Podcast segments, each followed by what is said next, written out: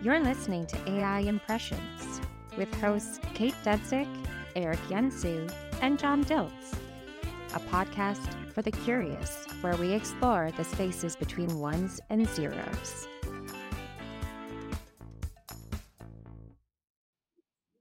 Exactly. Yeah, seriously. um, no, I feel like long weekends are kind of like the most hectic of the weekends because you have to cram all these social obligations into like four days. And everyone's like, but it's a long weekend. Of course you can make time. And it's like, sweetie, I want to sleep. Yeah. I hid. I just, you know, I always laugh here in the States and everything. It's Labor Day yeah. weekend. You know, everyone says, you know, it's vacation. No, no, no. We call it Labor Day weekend because we all do labor around the house. I mean, I did a whole new fermentary and stuff like that. So it's truly a Labor exactly. Day for us. Jeez Louise. Oh, man. Where was that wedding you went on, to, Eric? Uh, Niagara-on-the-Lake.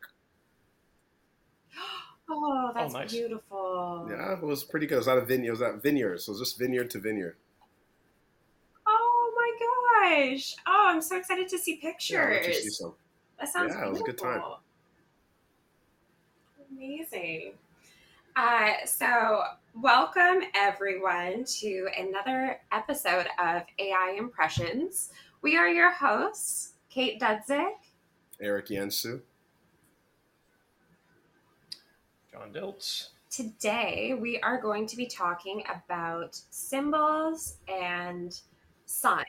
So a lot digging deep into how do thoughts get passed along in A I, and what is a symbol, and what are symbol recognition systems or symbol processing systems, and all of this jazz. And one of the really cool things that, or one of the really cool things about this discussion is that semiotics, the field of studying symbols, actually comes from anthropology, which a lot of people do not associate with artificial intelligence at all. You know, this cultural study, this, you know, um, ethnographic representation of cultures or participant observation, and all of these techniques in anthropology are actually a lot of the foundations of some of the ways we think in artificial intelligence and design. That's interesting. That's interesting. I, I... I always think when it comes to sim- symbols are always ancient, and even in terms of in recent history, they become like super ubiquitous, no? Even like a stop sign, no matter where, where you are. So that's an interesting uh, thing to hear. It's it's funny, we use it in, in programming. There's some there's a number of languages, Ruby being the one that comes to mind mostly, um, that you know symbol is a key data type that we pass around uh, in order to, you know, handle, you know, just data throughput and, you know, causal effect and that type of mm-hmm. stuff. Um, it's, it's interesting how it gets reused. I know when I started studying Japanese a number of years ago, you know, it, it was weird because all of a sudden my programming and my music backgrounds, you know, cause music, notes, symbols, it's really what it is. You know, all of a sudden it's sort of coming full circle on me, and I'm like, wow, the world is really small. And we really have not changed that much. No, that's so true. And I, I love that you're saying that, because symbols and signs, they really come down to, you know, the level that we're looking at them and the meaning we prescribe to them, right? Like um, Clifford Geertz, an anthropologist from, oof, let me just make sure I'm right about this one, nineteen sixty-six. He, he did a lot of work in semiotics, and he changed much of how we see culture and kind of cultural practices by recognizing that a lot of communication in this area is through symbols. And one of the, the kind of big moments of his study in this area was the difference between thin description and thick description. And I think this is a really interesting place to start, because thin description is kind of like, say we want to look at a wink, I think is the example he gave. So a twitch of the eyelid resulting in a reflex to close a single eye in a singular rapid motion, versus thick description, which would be a wink, a physical action carrying a culturally and situationally relevant meaning that is known to cultural participants, that could indicate, say, joking or satire or being enticing or endearing. Yeah, that's very interesting. And in terms of, yeah, like what you're saying, like symbols can be, to go back to anthropology, symbols can be so cultural that one thing in one uh, demographic can mean another, a, a fully other thing. And maybe that, that leads to um, a lot of like miscommunication, or people being very tight, being able to communicate things in uh, a covert way, even by terms of using like slang or, or symbols, as you say. Like, yeah, this is interesting. You make me think of like graffiti tags. Oh yeah. You know, just identify the artist and stuff. You know, that type of thing. It, it's probably way off base, but yeah, you know, I, it, in the same breath, it, it it's actually. Not, oh. You know, I mean, it's yeah, identifying exactly. things. Yeah. So, like in terms of. It's all about. Oh, no, sorry. I'm just thinking of in terms of like. Thinking.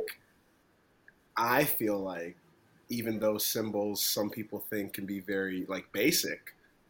Uh, they say more mm-hmm. than words. Like if I was to think about like certain popular yes. artists, and even in terms that are tied to certain symbols, you could think of like Pink Floyd, or even like the Wu-Tang Clan, or even like the Rolling Stones, right? Like it becomes super, super symbolic. Yes. Oh, one hundred percent. The, the, the lips and tongue. Yeah, that's so great. So wait, so that actually brings up, because I would look at that more as iconography. You know, where, you know, is, is there a similarity between the two? The, you know, the, the non-linguistic identifier, you know, everyone knows the Apple logo, for yeah. instance, and everything. And to me, that's just an icon, but would that also be a symbol, or is it one and the same? Okay. So that's actually a really, really important point, and I'm glad you brought it up, because it's something I do want to touch on. Before we get there, I want to kind of circle back to what you were saying about the, the graffiti. Or, you know, how, how so many cultures can have so many different meanings behind something. And that, in essence, hits on, to me, the most important point, which is that we prescribe meaning to symbols. We decide what we think it means based off of the context, the situation, the environment, could even be the person. You know, the, the other day, um, a... not very endearing, kind of gave me the creep vibes person on the street gave me a wink. And if that had been, say, one of my, my girls, one of my friends there, like, it would be like, oh, hey, what's up? You know, it'd be kind of cheeky. But because of the person it came from, I was like, oh, okay, do you know where I live now? This is not ideal. Okay, fine. You know, like, and so um, it, there's a lot of different aspects that kind of get highlighted about how we process information when we think about how we process symbols, right? So when we think about language or what's being said to us, we look at the person who's speaking. We look at the environment in which they're speaking it, the context, what are they trying to say? And like you said, slang and colloquialisms, they're so bound to context-specific instances, right? And so... to answer your question about iconography, I think it's important to kind of go through what the difference between signs and symbols are. And this was always kind of a little bit confusing to me when I first walked into this area, because they seem so intrinsically bound, right? But in essence, signs are devoted to a culturally singular meaning, mostly unambiguous to participants. So which in which can, in some cases, be reappropriated by a subgroup of the culture for another different, distinct, singular, alternate meaning, versus symbols, which can carry a much more complex, diverse, and rich meaning set. So this is often indicative of abstract concepts, such as figurative ideas, thoughts, or knowledge pieces. And we have to care about this because symbols are the foundation of communication, right? So beyond cultural symbols, they, they comprise our ability to think, survive, and actually produce language, because sound is a symbol. The way that we link sound together to create utterances, those are also symbols. They're just bigger chunks. You know, uh, we want a product and brand, like you said, the, the Apple logo, to symbolize predetermined rewards or a specific product in mind that then resonates with you, right? And this is like a huge part of everything we have in our society and culture. Yeah. Like, to speak to what you're saying, though, I think um, there's so many different, like, we're all glasses folks, but there's so many different lenses we could look at. Oh, there's so many different yeah. lenses we can look at. So according to what you're saying in terms of symbols and anthropology and cultural associations with it, I would argue that since we live in two thousand twenty-three A D, that generations before, like from generations ago, these symbols must already have had their ubiqu- their, their interpretation already. So I feel like mm-hmm. not as like, in terms of like branding and things, we can attach meanings to symbols, but I think those are more of reinterpretations. These symbols must already mean something that actually activates something in our subconscious and genetic code if they've been around for a long time. Oh, actually pause for a second. You brought up a really interesting point, which is, is there ever an original idea? So that in itself is is a fascinating component. But I think that the difference of what I'm trying to say and, and the point that you're bringing up, which is absolutely really important. You're right. Um, like apples, for example, also had a meaning pre-Apple the product. But when we see Apple the product symbol with the chunk taken out in the context that we do, it is a sign because it has that product link to it, right? Even though there is... You gotta remember too that their logo yeah. changed. And it used to be basically a silhouette of Isaac Newton underneath the apple tree. Did it really? I didn't know this. And, this is news yeah, to me. Yeah.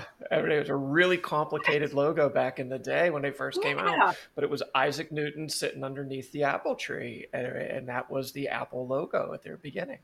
Um, look it up. Yeah. I don't know, it's, it's, it's pretty cool. Did you know this, Eric? Uh, yeah. Spinning on. And, um, and like, what's that? Am I the only one who's like shook right like, now? Well, so it's so funny because like, coming from like the film side of things, like yeah. um, I'm and, and talking about this and talking about symbols, like, so when I'm making a film and I have yeah. some sort of like perspective, I, I become a programmer. I know how to use symbols to program emotions and reactions from you and, and, and Ooh, associations yeah. to lead you in a certain direction. And many times I, like many times I could have a symbol, but that could almost have uh, two double meanings.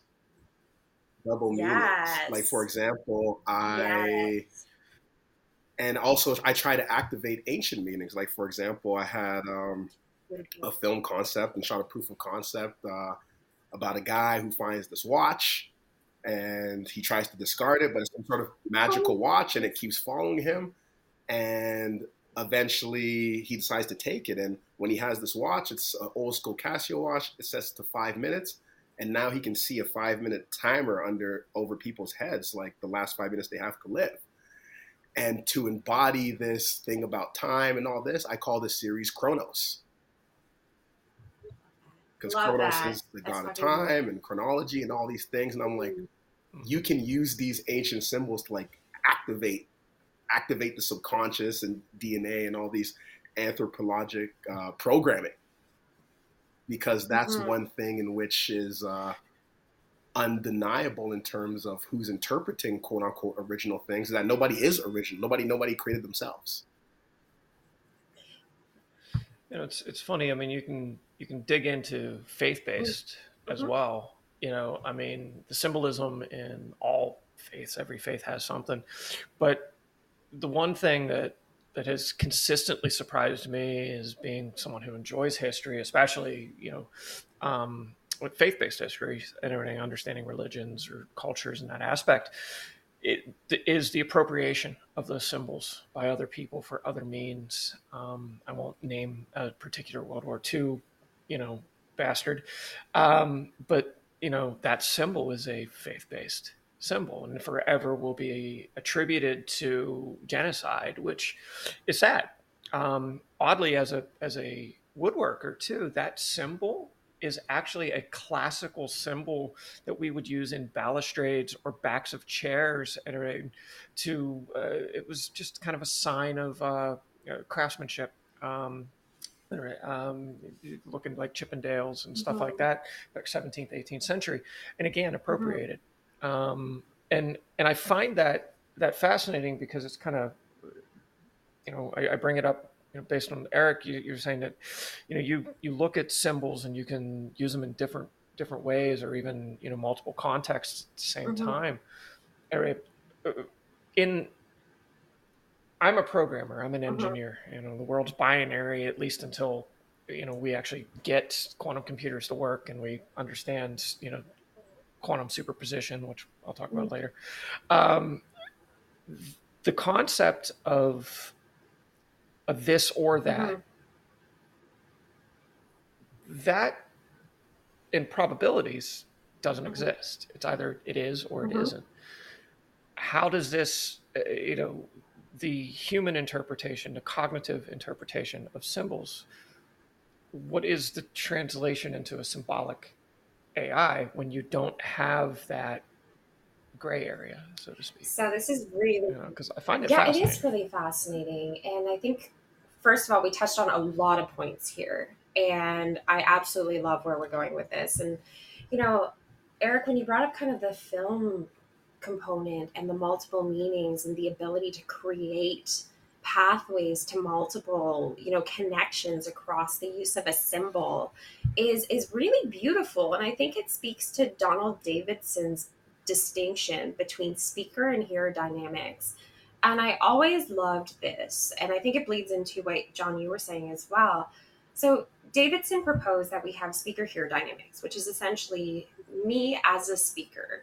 I hold this weird abstract symbolic meaning in my head, and it's my job to present it in a way that's constructed for my hearer to understand it as best as possible. So whether that be like an abstract painting in, in the symbolic representation that you're creating through film, uh, or or what have you, it's kind of the the whole process of being that speaker and putting together these symbols. Even right now, that's what I'm doing because I'm literally speaking. So I'm putting together chunks of sound to get the thoughts in my head, which are, you know, these electrical sig- signals and, you know, all these different connections going on between information, processing, storage, blah, blah, blah, to my hearers.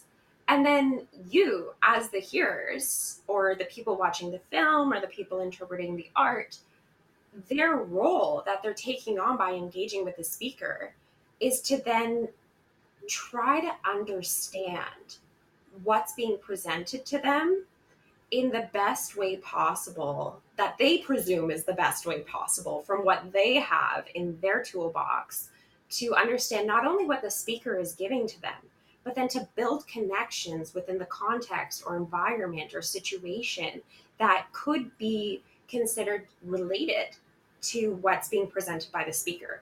I always found this really fascinating because it opens so many doors, especially when you think about A I and, you know, reminding everyone who's listening, this actually really is about A I. And we are essentially symbolic processing units as humans. You know, a lot of our forefathers did use that as the, the first kind of metaphor when building artificial intelligence and computers. And sorry, I can see your gears turning there, Eric. Uh, I'll pass the mic. No, it's, um, I'm listening to everything you're saying, and then like I'm getting, uh, I like conversating with you guys is that I just start getting greater insights about life, like, because we're we're passing things back and forth. But like, so this is what's like so crazy, because uh, in terms of like physics and all these things, and like we're now seeing a certain interpretation of ourselves in a husk of flesh. But like,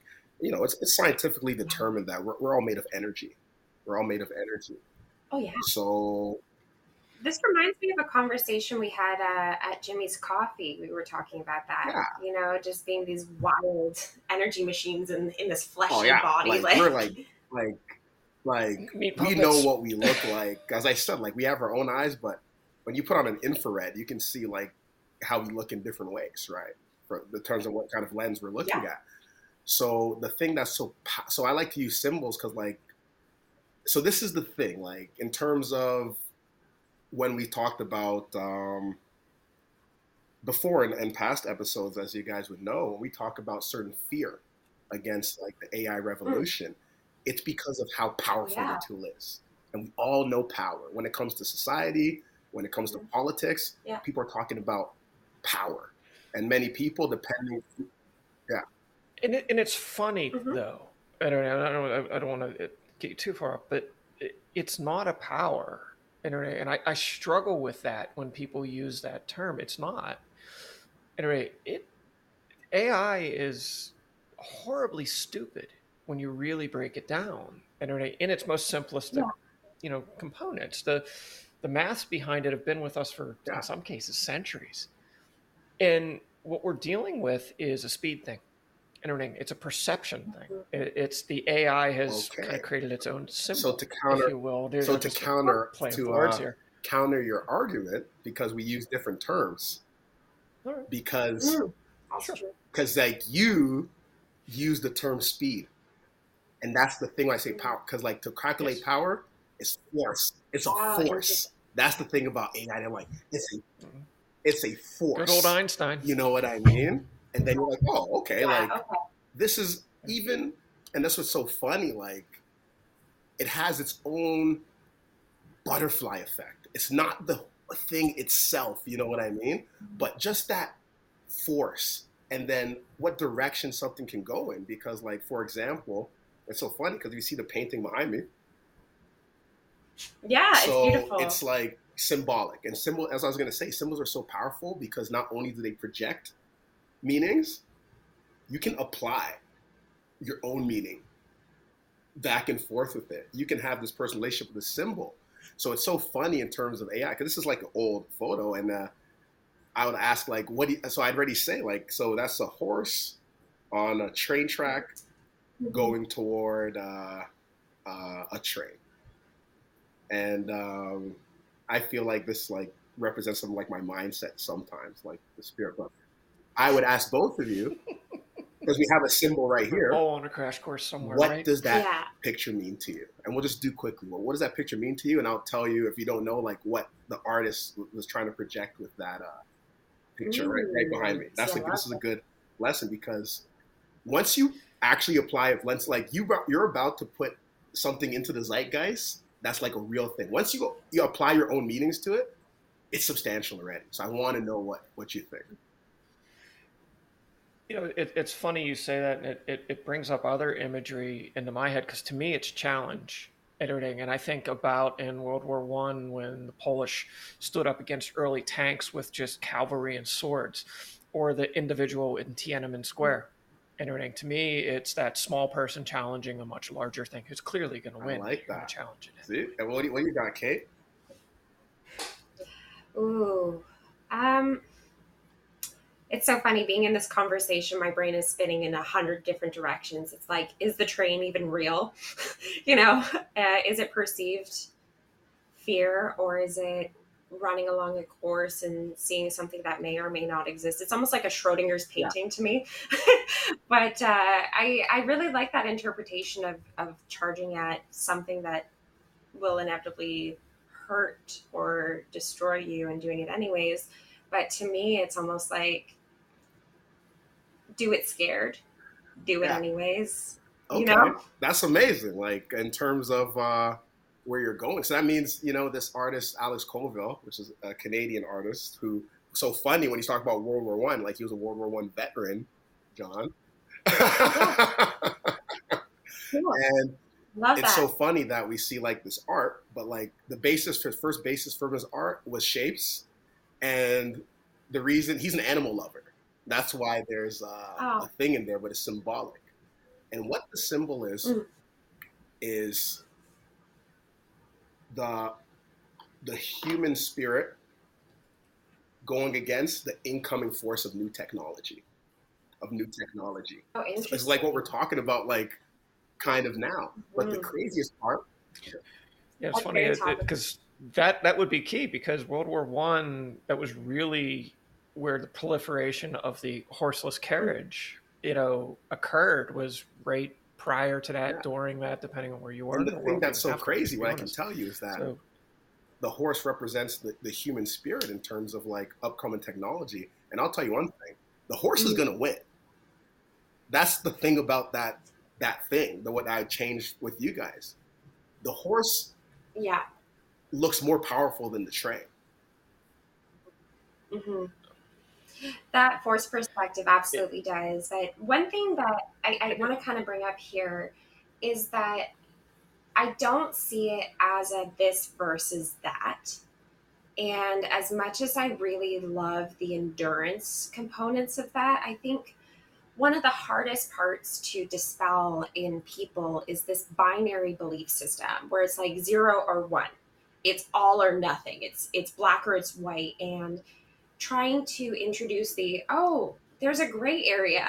It's actually like a four-dimensional sphere of like color, you know, and there's all these different perspectives or moments in between zero and one. There's zero point zero one one. There's zero, you know, there's all these other angles and perspectives, because a lot of the power per se behind the idea of A I or the introduction of new technology is often what's not understood.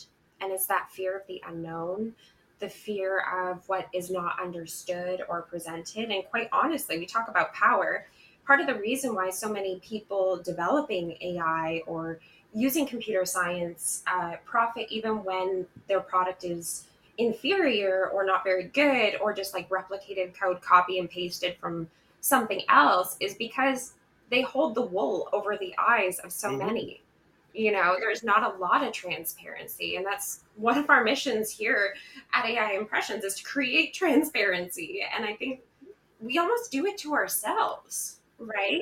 Well, it's, it goes back to, you know, we're, we're seeing a similar response that I would say that, and I'm a little older than you guys, but, you know, going in through the late eighties, early nineties, when we started getting into, you know, renewables and you know, green movements and stuff yeah. like that. There was, there was a term that got thrown around in the, in the nineties and the early noughts of greenwashing.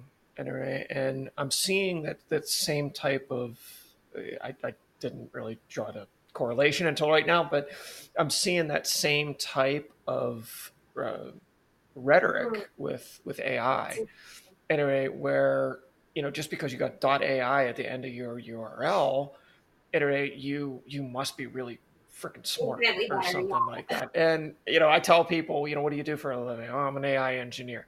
And they immediately glaze over. I've stopped actually telling people that. I work with computers. Don't worry about it. Move. Next thing.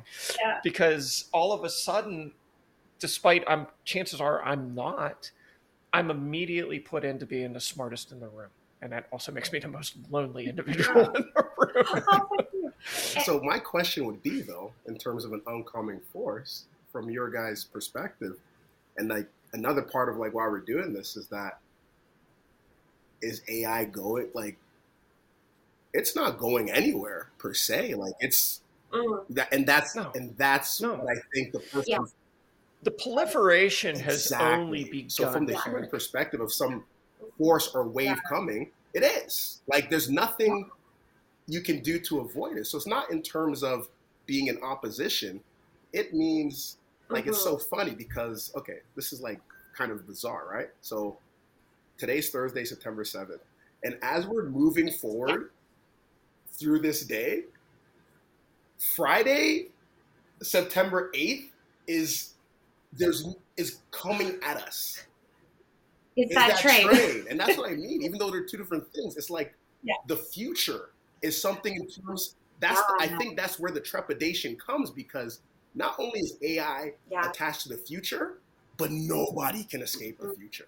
The future's well, that's towards you. Right. But, but there's also... Okay. I want to say something here. Um, when computers were first introduced into the workforce, so many people freaked the fuck out because their skills of being able to index the filing system and, you know, manage things like nobody else. It made them unique. It made them good at their job. And the idea of a computer program organizing all those files for them made them feel like they were going to lose everything.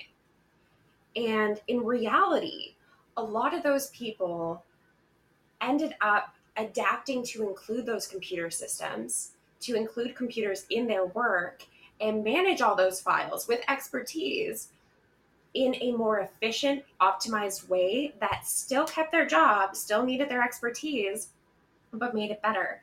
And it was that kind of personal attachment, I think, as well, to what makes you good at what you do or puts food on the table, or that survival instinct as well, that has a lot of people thinking the worst or even catastrophizing, which makes it very hard to imagine how you can bring A I in to support what you do and leverage your expertise, because you're so caught in that fear response to this unknown dangerous thing that you're imagining, you know, flashes of Hal and the Matrix and shit, you know, going through your head. And uh, I, I think you're right in saying it's very much the train to a lot of people. And part of the problem is it's not even a train, but it may be like a mirage or a hallucination, you know, that you, you made up the train and it's really just like a little goat grazing on the side of the tracks or something, yeah. you know, and right now, like John said, it's not, very it's still in its infancy.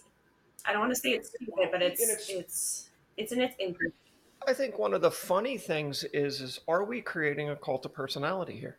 You know, is this the propaganda? You know, is this, you know, are we creating the the, the Romanized god kings, you know, those types of things from history with this? You know, I just read an article this week about someone, you know, I think it was on Insider, and the, the headline was so sensationalized. I already lost my job to A I.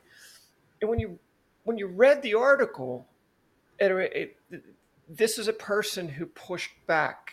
And you know, automation makes us better. I mean, I always go back to, you know, Henry Ford and the assembly oh, line, yeah, and, and, you know, for early, you know, or, you know, the, the, the, the cotton gin or the textile industries, you know, from up in, um, up in New England, you know, all of those, they're all just forms of automation. It, it, it, it made for, and the key is it creates a better life balance.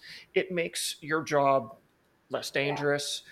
less tedium, quite possibly, you know, just, you know, you be able to stay in the job longer, you know, Ooh. those types of things. Okay, you, so that, those, that's where A I is heading. And we need to, th- we, we, that's a perspective that actually, for me. Yeah. That's a symbol of A I, if you will, that needs to be made. So that's, um, that actually got, sorry to, to just jump in.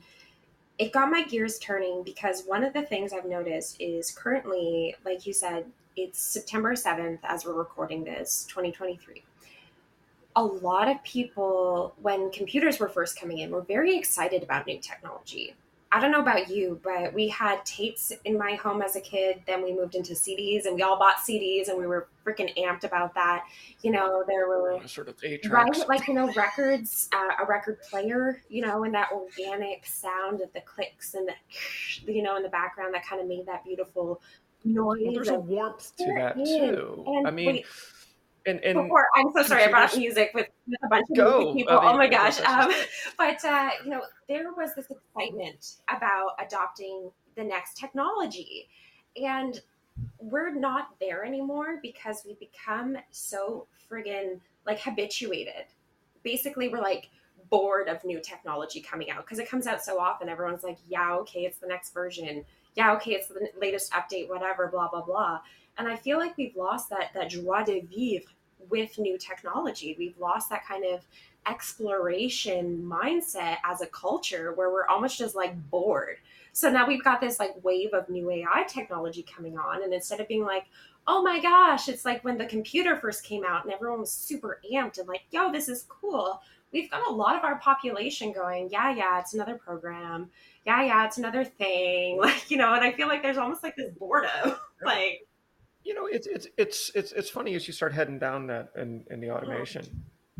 It's so from a perspective that, you know, knowing that you were going to be doing symbols uh, for today's recording. We're going to be doing part two and part three, four, because like we are. uh, like everything else we do, right. It'll always end up being multi-parted. Um, but the thing that was popping in my head the most is I read a paper last week. Um, about how in neural A I, you know, symbols uh, originally fell away in when we started getting into the neural yeah. networks, the deep learning, as they refer oh, to it. And it's starting to come back. The paper actually talked about where symbolism is actually becoming more important in these deep mm. networks. And here's the thing, convolutional networks, so facial recognition, yep. those types of things, they're creating symbols from pixel to squares. Well, let's go into something that, you know, people are excited mm-hmm. about. They love this automation and everything. What about the self-driving car from the, the, the quack down the street named uh, Elon? There's so much study around there. And one of the things I know Volvo and B M W were working really, really hard on it was the simple fact that, you know, and there's pictures right now of people screwing with the cars. They put a cone on the hood of the car and it can't move anywhere because it thinks that there's a person in front of it. So the symbol's broken and everything. Is that a child or is that a most mailbox? So before I, I get into this, um, I want to pass the mic at Eric. You were going to say something oh. before we got into yeah, the mural. Because um, like I love changing my mind about things. So it's so interesting. Ooh, um, okay. Yeah. It's growth. It's learning. Yeah. Because there's different like segments of segments of society, we can say, you know what I mean? And um, in terms of your skills and all these kind yeah. of things. And in terms of different fear about like A I and, and things like that. And then like mm-hmm. real things occurring. Like, cause um, it's so funny because literally philosophies, like, so this is so crazy. So in my industry, the W G A yeah. and the Actors Guild are on strike right now. Yeah, correct. And yes. one of the like, like the craziest part about like renegotiating now, renegotiating certain contracts at this time and how long yeah. they last, we we literally have to table almost every possibility what which, what you can do with A I in the film industry. That's interesting. And act as a precursor. And then the thing is, it's so interesting because um, in terms of the horsepower, in terms of buying things, it's a union. We know how union like unions unions mm. are. It's a collective of it's a collective of people, and they're trying to yeah. serve a purpose of like the people, and the studios are trying yeah. to serve the the purpose of like um, their commerce as well too. So there's a real boom, boom, boom artist war, and certain yeah, and certain things like wow. in terms of other industries. Uh, I I.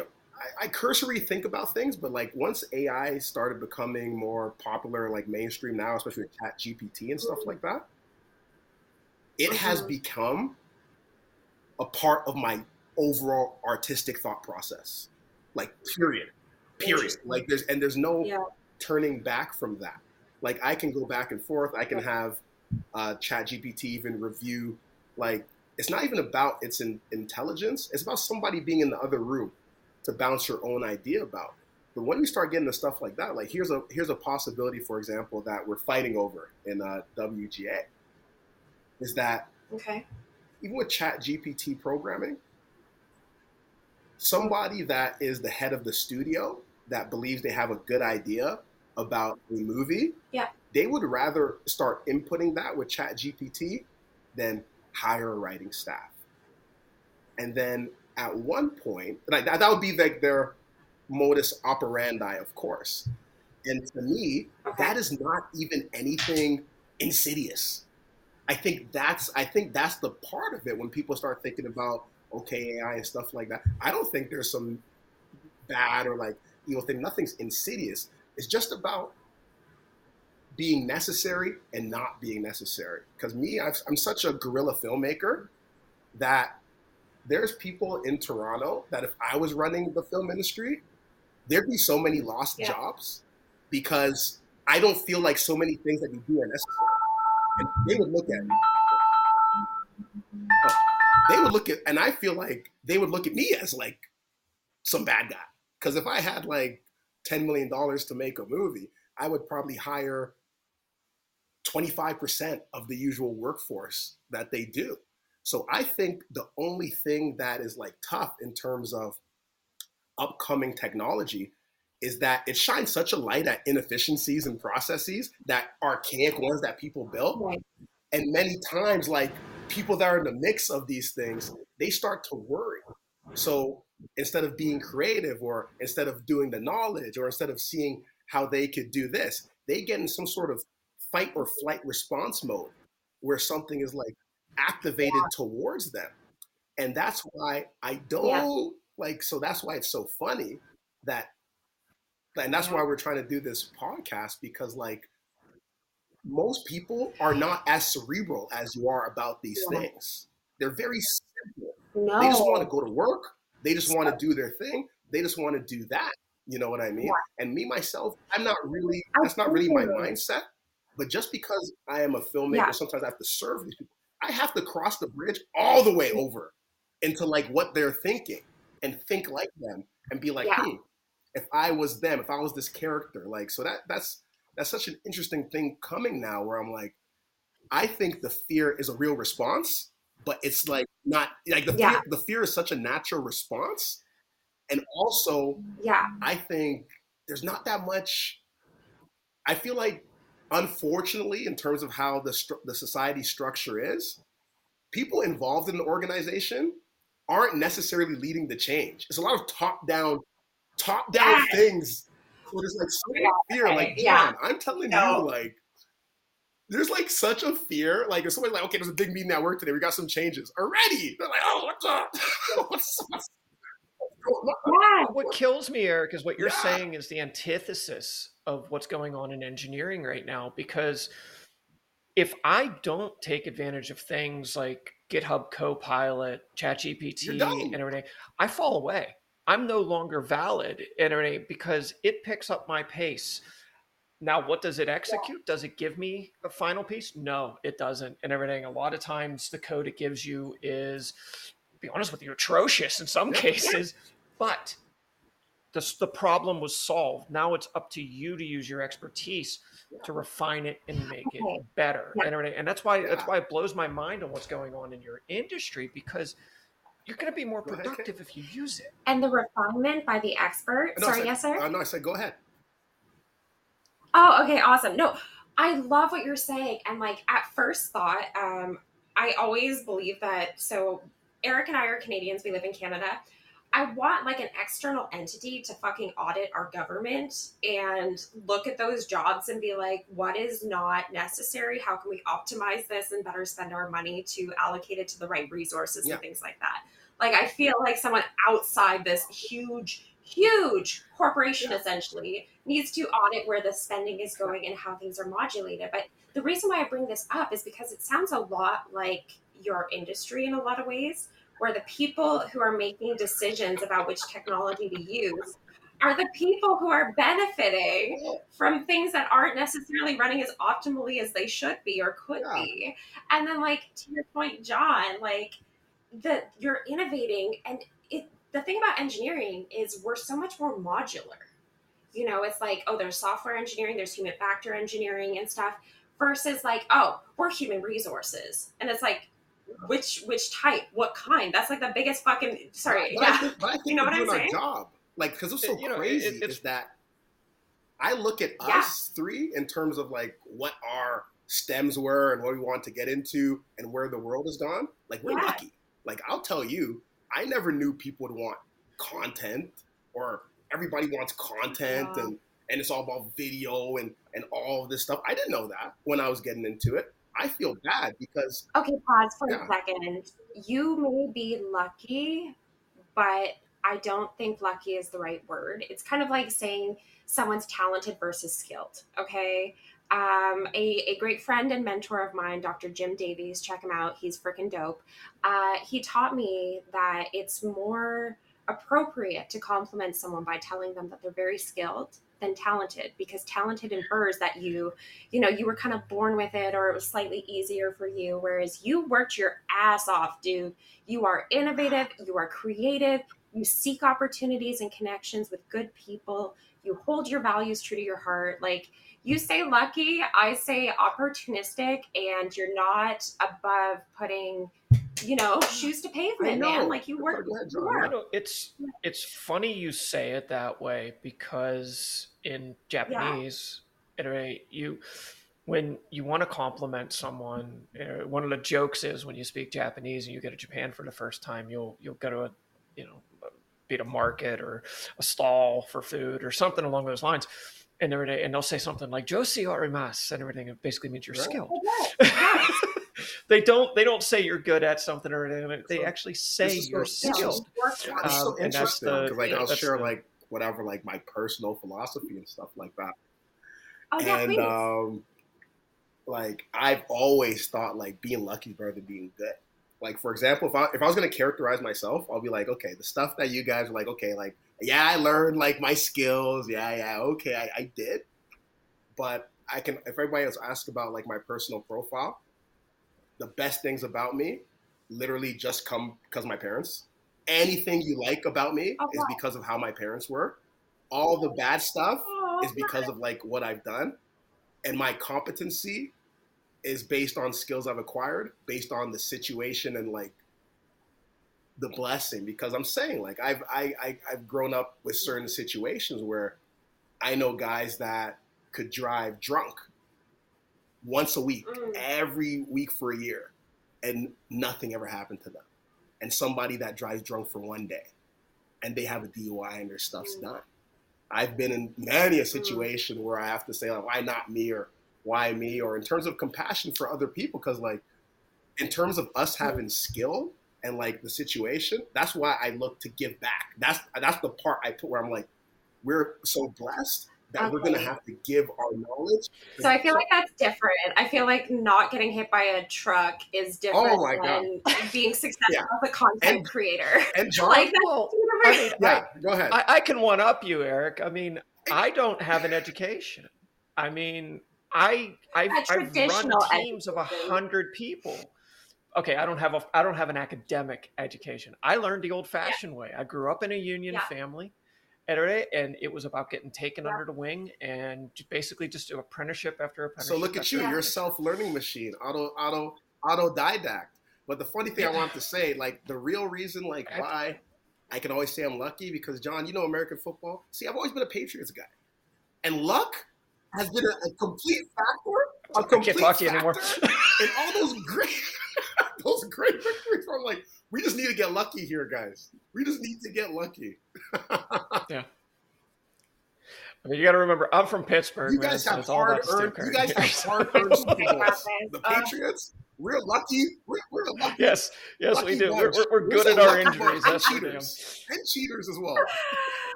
yeah. Oh, well, hey, you know what? Y'all deflategate anything. So I'm gonna stop this before uh, it turns a little bit. Yeah. Uh, but also, sorry, before we keep talking, I met Kate by quote unquote happenstance. Oh, that was beautiful. Yeah, no. So this is actually the distinction I wanted. To oh, I about. hated Kate when I first met her. I wanted to smack right. her. Huh? All bubbly and cheerful and everything, and you, you come in and you disrupt my little, you know, introverted team of, you know, you? engineers. I'm not because I know I'm a better Why person. Are you upsetting the apple cart for?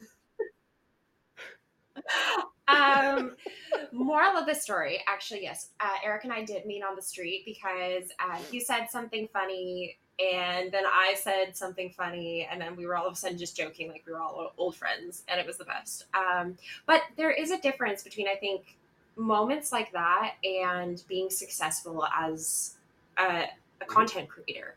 And that's kind of what I wanted to get at when I said, like, you're skilled, not talented, you know, is, yeah, there there is a certain degree of luck involved. And I'm not saying it's not real. Or chance isn't real, because definitely is. I mean, like, we're probability machines, one hundred percent. You as a content creator or being in your industry, sure, there may be some moments where you got to meet the right person in the right room.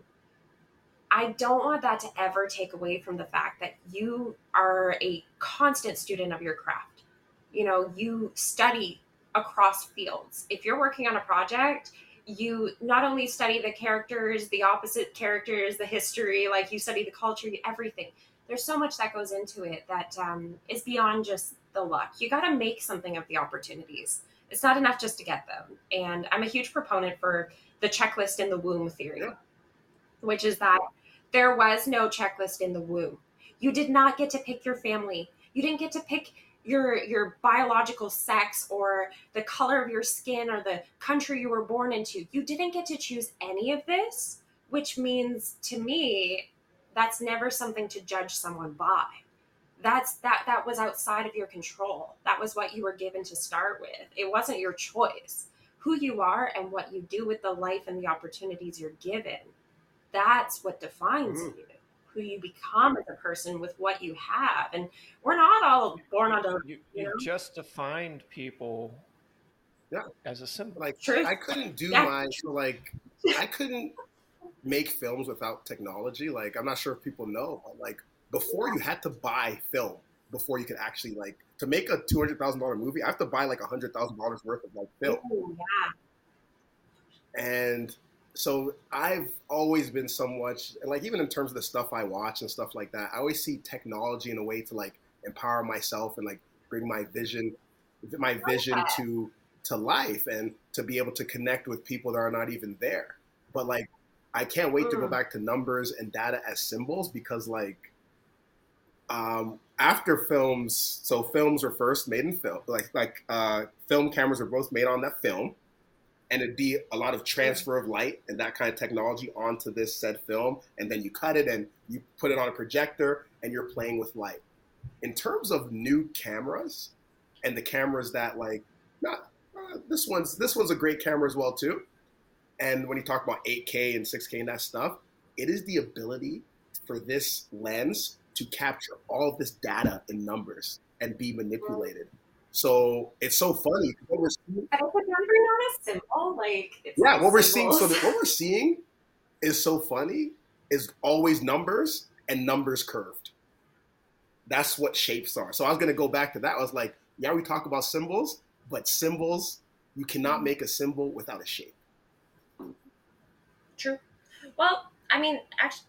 I don't know. That's Here, interesting. Uh, is the shape itself not no, a symbol? The shape, the shape, the shape creates uh, the symbol. We we have to see shapes, and also in negative space, we need the negative space as well okay. too, or else everything's a problem. Uh, seeing negative space. Yeah, now, look now at you're the, touching look on at something, Internet. It's like the con- that the concept of is there dark matter, or there has to be dark matter, the cosmological constant, and all of those types yeah. of things. But you know, oddly, I just. Recited a bunch of stuff from Einstein, and everyone knows him from yeah, his I don't I don't know what exactly you guys use to program, but I know when you open it, it's blank, and you have to input things on there. You have a canvas. You have to have a canvas to, to, to do these things on.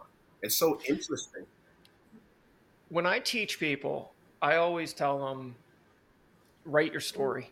And I mean, to me, code is like poetry. I can always, when I'm when I'm managing people, I get to know them. I can get to know them through their code. I can look at their code, and I don't even have to look in version control or anything, or ask who wrote it. I know who wrote it because they have their own style of prose in it. Um, that's what A I is kind of removing a little bit. Um, so when you do find that yeah. prose, it does make sense. Oh, it, it, it's good. Um, but when I do teach them, I tell them to write a story. Let's, and, and we call those comments, and those comments.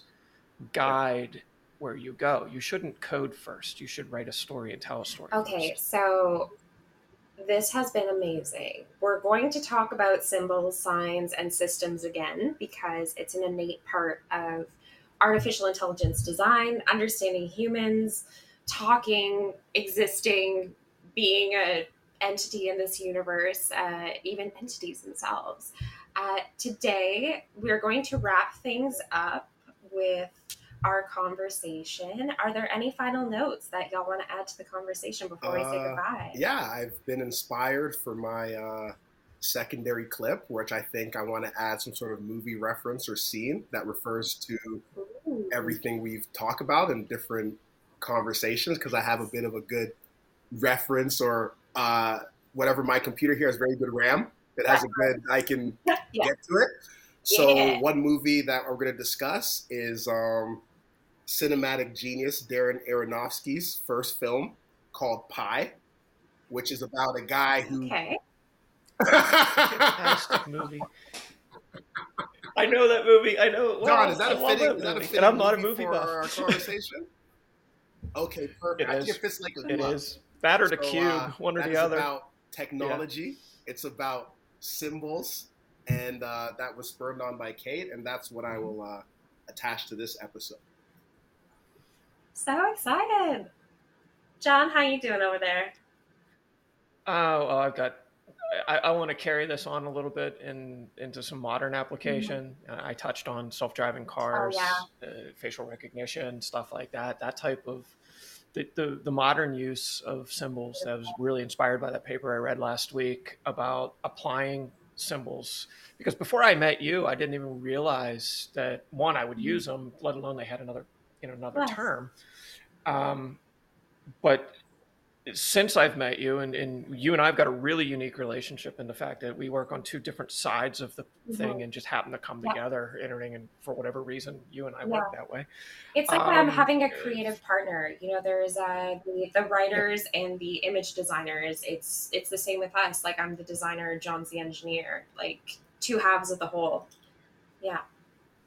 It's it's it's it's fascinating because the. Some of these classical mm-hmm. studies I never would have explored if I hadn't yeah. met her. You know, Eric, kind of like what you're saying, you know, you're you're dipping your toes into ah. probably aspects of technology you never dreamed of dipping your toes into.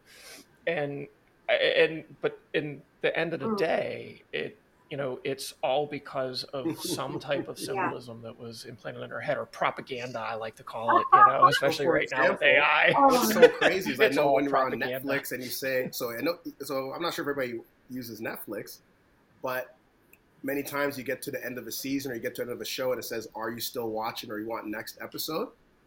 I will tell you that we are not far away from, just based on what you want to see, the option is going to say generate next episode. Ooh, there's cool. There is actually, if you watch the new season of Black Mirror, there is Amazing. Actually an episode about Amazing. It. So I will let y'all know I'm also working on a short right now where I'm talking about levels of system analysis, which is kind of like a friendly accompaniment to our this conversation and many future conversations on symbols and how we teach them to A I, how we interpret them ourselves as humans, and all of that good stuff. From all of us here at A I Impressions, thank you so much for chatting with us today, and we look forward to seeing you next time. Bye.